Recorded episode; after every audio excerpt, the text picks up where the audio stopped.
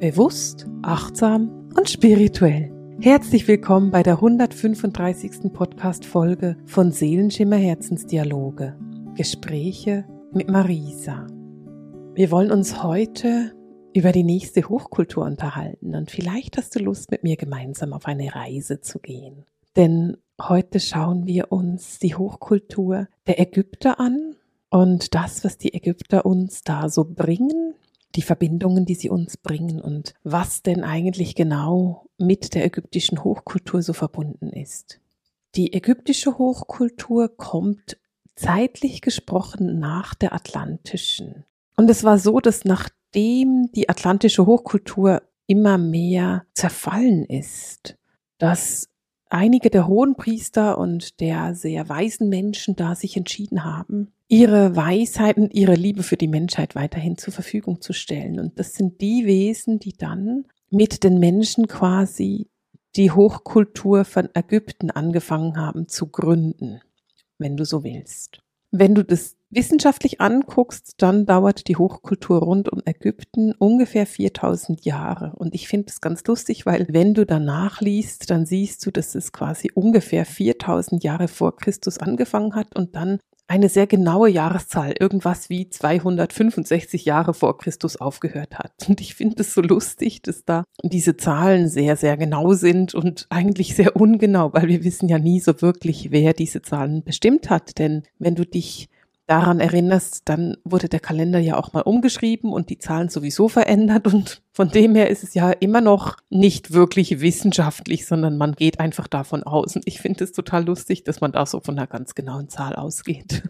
Aber warum ich dir das erzähle, wie lange die Hochkultur rund um Ägypten gedauert hat, auch aus wissenschaftlicher Sicht, ist folgendes. Wissenschaftlich gesprochen hat die ungefähr 4000 Jahre gedauert und vielleicht machst du dir darüber jetzt keine Gedanken. Aber lass uns mal überlegen, wie lange unsere Kultur denn dauert. Also wie lange die Kultur, die vom Christentum dominiert ist, dauert. Die dauert nämlich gerade mal 2000 Jahre.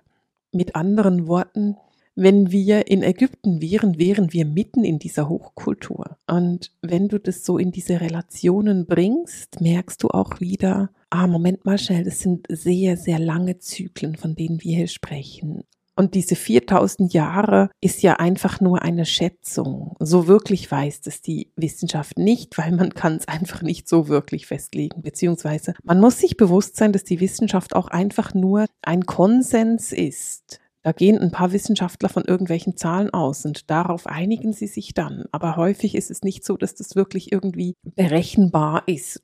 Denn dazu fehlen uns ganz einfach die Möglichkeiten. Und deswegen ist es für mich ganz wichtig, dass du reinfühlst. Dass du fühlst für dich, wie lange hat es denn für dich gedauert? Dass du nicht sagst, na ja, es fühlt sich für mich so und so an, aber jetzt habe ich was anderes gelesen, sondern dass du auf dein Gefühl vertraust. Denn vielleicht hast du eine Erinnerung an eine Hochkultur, die nicht mit der Wissenschaft übereinstimmt. Das heißt nicht, dass deine Erinnerung falsch ist. Naja gut, es ist grundsätzlich möglich, aber es wäre auch möglich, dass die Wissenschaft einfach falsch ist. Und mir ist es ein Anliegen, dich da, deine Gedanken dazu öffnen, dass du dir selber vertraust und nicht unbedingt dem, was Mann sagt oder was Frau sagt, sondern dem, was sich für dich anfühlt. Das ist mir ein Anliegen. Und deswegen fühle da rein, fühle rein, wie sich das für dich anfühlt und welche Zahlen für dich da die richtigen sind. Die atlantische Hochkultur macht den Abstieg vom goldenen ins silberne Zeitalter. Und in Ägypten kann man sehr stark den weiteren Abstieg fühlen vom silbernen Zeitalter in das eiserne und so quasi die umgekehrte Entwicklung als die, die wir jetzt machen. Also die Entwicklung damals in der Hochkultur rund um Ägypten war genau gegensätzlich zu dem, was wir jetzt erleben. Die Energien wurden dichter und die Menschen wurden weniger lichtvoll. Und das kannst du natürlich auch in der Geschichte über Ägypten nachlesen oder auch nachfühlen. Und gleichzeitig waren aber die Menschen und die Hochkultur von Ägypten sehr stark verbunden mit den Sternenwesen. Es gibt eben einige von diesen sehr, sehr mutigen, weisen Seelen, die gesagt haben, okay, ich begleite diesen Übergang. Ich mag Menschen so gerne, dass ich sie weiterhin unterstützen möchte. Eines davon ist der aufgestiegene Meister Seraphis Bey. Und Seraphis Bey ist ein Meister, den du ganz stark mit Ägypten in Verbindung siehst. Ich nehme seine Präsenz immer sehr stark um die Region von Luxor wahr. Und ich fühle auch, dass es für ihn ein wirkliches Anliegen ist, die Menschen bei diesem Aufstiegsprozess zu unterstützen. Und zwar, was er sagt, ist, ich habe sie schon beim Abstiegsprozess unterstützt und ich will sie auch beim Aufstiegsprozess unterstützen. Ich liebe die Menschen so sehr, dass ich sie nicht alleine lasse. Und das ist für mich etwas sehr, sehr Schönes. Ich mag die Energie von Seraphis Bay sehr gerne. Es ist eine sehr liebevolle, aber auch sehr kraftvolle Energie. Und Seraphis Bay hat keine Angst, dich auch dann zu begleiten, wenn du gerade findest, nö, nö, da gucke ich nicht hin. Denn er weiß, dass wir eben unsere Teppiche unbedingt anheben müssen und den Dreck da runter vorkehren müssen, damit wir wirklich in diese ganze Vollverantwortung kommen, damit wir wirklich mit uns selber in die Verbindung kommen. Aber wie gesagt, die ägyptische Hochkultur ist natürlich noch viel mehr als der aufgestiegene Meister Seraphis Bey. Die ägyptische Hochkultur hat rund um den Nil und das Nildelta stattgefunden. Und die Bezeichnung von Ägypten, was, was wir heute Ägypten nennen, haben die Ägypter selber Kemet genannt. Und Kemet, dieser Name bedeutet schwarzes Land. Und es geht darauf zurück, dass der Nil jedes Jahr das Land überschwemmt hat und diese Überschwemmungen dann diesen sehr fruchtbaren schwarzen Schlamm des Niles auf dem Land zurückgelassen haben und dieses Land damit eben sehr fruchtbar gemacht haben. Also dieser schwarze Schlamm war für das Land rund um den Nil super fruchtbar und hat dazu geführt, dass die Menschen da sehr viel anbauen konnten. Und so haben sie ihr Land eben Kemet oder schwarzes Land genannt. Es gibt noch einen anderen Namen, wie die Ägypter ihr eigenes Land genannt haben und das finde ich noch schöner und ich weiß wie bei Kemet nicht, ob ich es richtig ausspreche, aber die Ägypter haben ihr Land selber Tameri genannt und das bedeutet geliebtes Land. Und ich finde Tameri ein wunderschöner Name oder geliebtes Land, um das Land, auf dem du lebst, zu bekennzeichnen. Weil wer von uns heute liebt das Land, auf dem er lebt?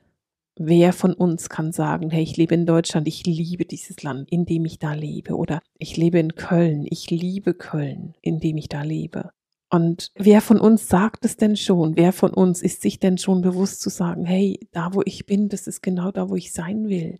Vielleicht hast du das, vielleicht bist du dir da so bewusst und bist du da so achtsam drauf. Ich finde die Bezeichnung geliebtes Land oder Tameri wunder wunderschön. Das ist eine Liebeserklärung an das Land selber, es ist eine Liebeserklärung an diesen wunderbaren Fluss, der so viel Leben in dieses Land gebracht hat. Das Leben gerade am Anfang der ägyptischen Hochkultur war natürlich noch sehr von der atlantischen Hochkultur geprägt. Ich habe es vorhin schon erzählt mit Seraphis Bey. Es gab einige Priester von Atlantis, die den Weg mitgemacht haben und gesagt haben, hey, ich unterstütze diesen Übergang, ich unterstütze diese Verdichtung und helfe in allem, was ich kann.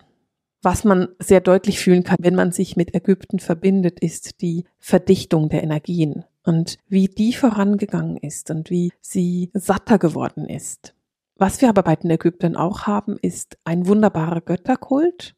Die Ägypter hatten großartige Götter, wie zum Beispiel die Göttin Hathor, oder auch Isis und sowohl Hathor als auch Isis haben den Beinamen große Muttergöttin. Also auch diese beiden Göttinnen haben über eine sehr, sehr lange Zeit als Muttergöttin gedient. Und wenn wir das wiederum geschichtlich oder auf der Zeitlinie angucken, dann war Hathor die frühere Göttin, die ist älter und Isis ist dann später gekommen. Und da gibt es zwei mögliche Erklärungen dafür. Die eine ist, dass Hathor quasi in Isis übergegangen ist, dass quasi die eine Muttergöttin zu anderen geworden ist. Die zweite Erklärung wäre, dass Hathor einfach so viel älter ist, dass im Verlaufe dieser 4000 Jahre irgendwann der Fokus dann einfach von der einen Göttin auf die andere gerichtet wurde. Weil wiederum, wenn du dir das jetzt überlegst, vor 1000 Jahren war der Fokus auf ganz andere Energien oder Heilige oder was auch immer gerichtet, als es heute ist. Wir verändern uns, unsere Energie verändert sich und so verändert sich auch unser Fokus auf die Götter. Wenn du dich mit Hathor schon mal verbunden hast, dann kennst du vielleicht auch die Hatoren. Und die Hatoren ist eine Gruppe von Außerirdischen, die sehr, sehr stark mit der Hathor verbunden sind, mit der Hathor-Energie. Das ist eine Gruppe von Sternenwesen, die aus der fünften bis der zwölften Dimension kommen und die die Erde und die Erdlinge schon sehr lange begleiten.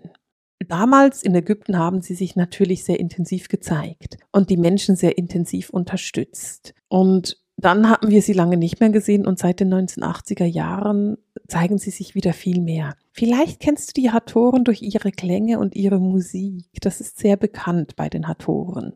Und die Hatoren unterstützen die Menschen deswegen, weil sie diesen Aufstiegsprozess einfach schon gemacht haben. Also die Hatoren sind uns quasi in diesem Aufstiegsprozess voraus und konnten den Prozess bereits machen und sie möchten uns gerne unterstützen dabei. Und was ihnen allerdings dabei sehr wichtig ist, ist, dass sie nicht hier sind und um uns zu retten, sondern sie sind eher als Freunde hier oder vielleicht lässt sich das so ein bisschen übersetzen mit älteren Geschwistern. Sie sind da und unterstützen und helfen. Sie sind da in ihrer Weisheit, aber sie machen nichts für uns. Machen müssen wir es selber. Aber die Weisheit, die ist da. Und die Hatoren sind auch ein Volk von Sternenwesen, mit dem die Ägypter eben sehr stark verbunden waren. Aber natürlich waren das nicht nur die Hatoren, sondern es waren auch die Wesen von Sirius, denn Ägypten ist sehr stark mit Sirius verbunden und noch viel, viel stärker die Wesen von Orion. Denn Orion, der Stern beziehungsweise das Sternbild Orion, das findest du in der ganzen ägyptischen Hochkultur immer wieder. Wenn du in den Nachthimmel guckst, kennst du vielleicht den Gürtel von Orion. Und diesen Gürtel, diese drei Sterne, die findest du in den Pyramiden wiedergegeben. Du findest in den Pyramiden diese Sterne als diesen Gürtel quasi und die Verbindung damit. Das lässt sich alles sehr genau berechnen und erklären, aber dafür ist dieser Podcast nicht da, denn hier wird gefühlt. Hier wird gefühlt und wahrgenommen und nicht berechnet und gelehrt, obwohl das total interessant ist. Und wenn du Lust hast, dann such doch bei YouTube einfach mal nach Verbindungen von Orion und den Ägyptern und du wirst garantiert ganz großartige Vorträge darüber finden. Der Prozess des Abstieges ist etwas, was wir in Ägypten sehr stark fühlen können. Der Prozess des Abstieges in die tieferen Dimensionen, in die eher dichten Dimensionen. Und wenn du dich mit Ägypten verbindest, dann wirst du merken, dass der Anfang des ägyptischen Zeitalters noch sehr schön war, sehr harmonisch war, sehr freudvoll. Und ich komme wieder zurück auf die Göttin Hathor. Wenn du dich mit ihr verbindest, dann wirst du erkennen, dass man Hathor vor allem feiern muss. Hathor hat so eine wunderschöne, freudvolle Energie, dass man sie feiert. Das ist nicht eine Göttin, zu der du bittest oder eine Göttin, für die du irgendwie verzichten musst oder ähm, für die du irgendwas tun musst, sondern Hathor feierst du. Das heißt, du isst und trinkst, du tanzt, du bist sinnlich, du bist freudvoll, du bist einfach verbunden. Du bist einfach nur in der Freude. Und das ist etwas, was man bei Hathor sehr, sehr stark fühlen kann. Und Ägypten hatte einen wirklich großen Kult rund um diese Hatorenenergie. Aber das waren halt vor allem die ersten Jahrtausende des ägyptischen Kultes oder der ägyptischen Hochkultur. In den ersten 1000, 2000, 3000 Jahre wurde Hathor sehr intensiv geliebt, sehr intensiv befeiert. Später wurde es dann irgendwo anstrengender. Und mit diesem Anstrengenden, mit dieser Verdichtung der Energie wurde dann auch der Kult rund um Hathor nicht mehr so betrieben, denn man war nicht mehr in dieser Fröhlichkeit, man war nicht mehr in dieser Sinnlichkeit, in dieser Leichtigkeit, sondern es ging dann eher um Sklavenarbeit, es ging um viel, viel Arbeit, um tun, tun, tun, um geben, geben, geben. Es ging nicht mehr darum, zu sein. Es ging nicht mehr darum, freudvoll zu sein und sich auf die eigene Seelenentwicklung zu konzentrieren, sondern es ging dann eher darum, in die harte Arbeit zu kommen, in die Landung hier auf der Erde quasi zu kommen und nachzufühlen, wie es ist, wenn man in einem eisernen Zeitalter lebt, wie es ist, wenn das Patriarchat immer mehr Überhand gewinnt und es immer stärker darum geht, in ein Gefäll zu gehen, in dem der Mann das Oberhaupt der Familie ist und die Frau nur noch die Zudienerin. Das Pendel hat damals dann eben sehr stark angefangen auszuschlagen auf die Seite des Patriarchates, auf die Seite des Männlichen.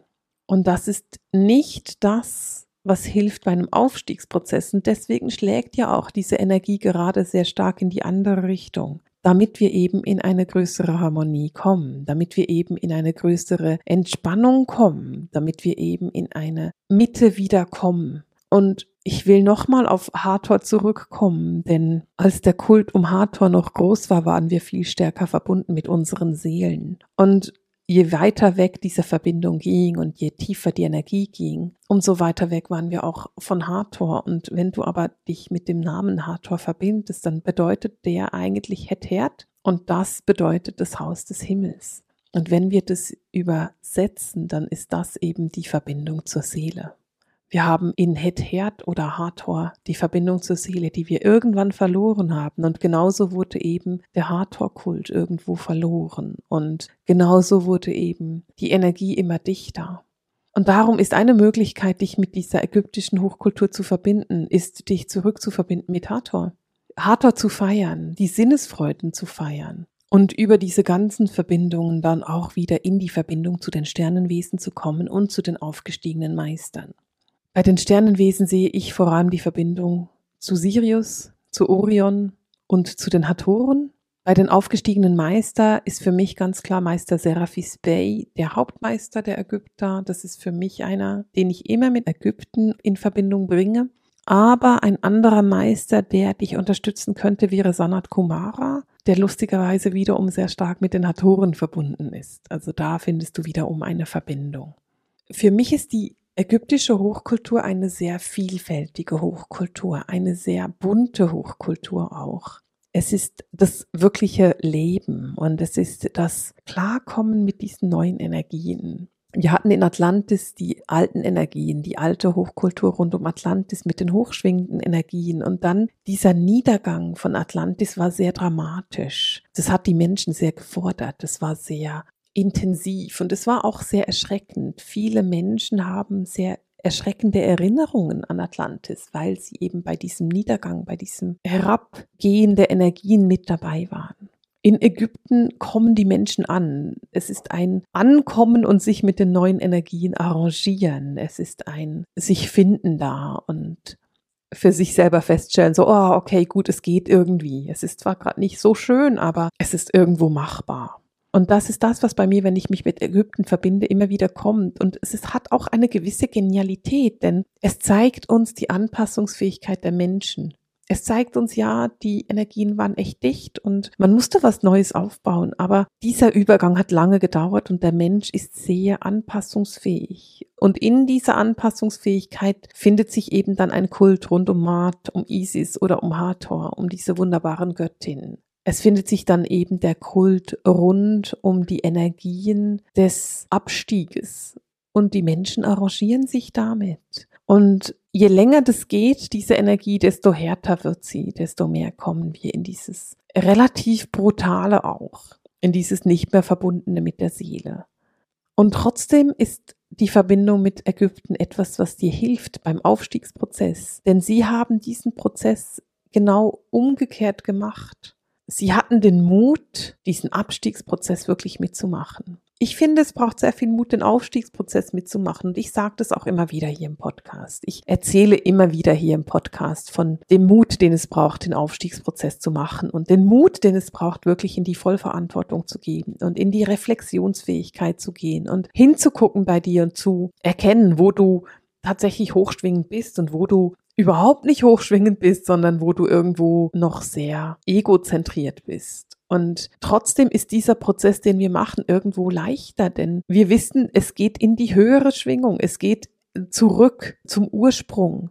Die Menschen in Ägypten haben sich gerade vom Ursprung wegbewegt die mussten so viel mehr Mut haben, denn sie hatten den Mut zu sagen, okay, es geht zwar irgendwo in eine Richtung, die nicht unbedingt das ist, was ich überhaupt will, aber damit meine Seele diesen Prozess machen kann, werde ich trotzdem mitmachen. Und das ist für mich unbeschreiblich. Es ist mutig und es ist kraftvoll, denn diese Wesen hatten den Mut, uns den Weg zu bereiten, damit wir diesen Prozess zurückgehen können. Und deswegen würde ich dir das ganz gerne auch einfach ans Herz legen. Verbinde dich mal mit der ägyptischen Kultur. Vielleicht siehst du irgendwelche Bilder, mit denen du dich verbinden kannst. Vielleicht erkennst du vergangene Leben. Vielleicht erkennst du das, was dich ausmacht. Und vielleicht findest du auch einen ganz hilfreichen Hinweis darauf, wie dein persönlicher Aufstiegsprozess noch einfacher wird mit der Unterstützung der ägyptischen Götter und Göttinnen, mit der Unterstützung der Sternenwesen, die so stark verbunden sind mit uns seit Ägypten. Und ich wünsche dir dabei sehr viel Freude und verabschiede mich für heute mit dem Seelenschimmer Herzensdialog. den Gesprächen mit Marisa. Alles Liebe!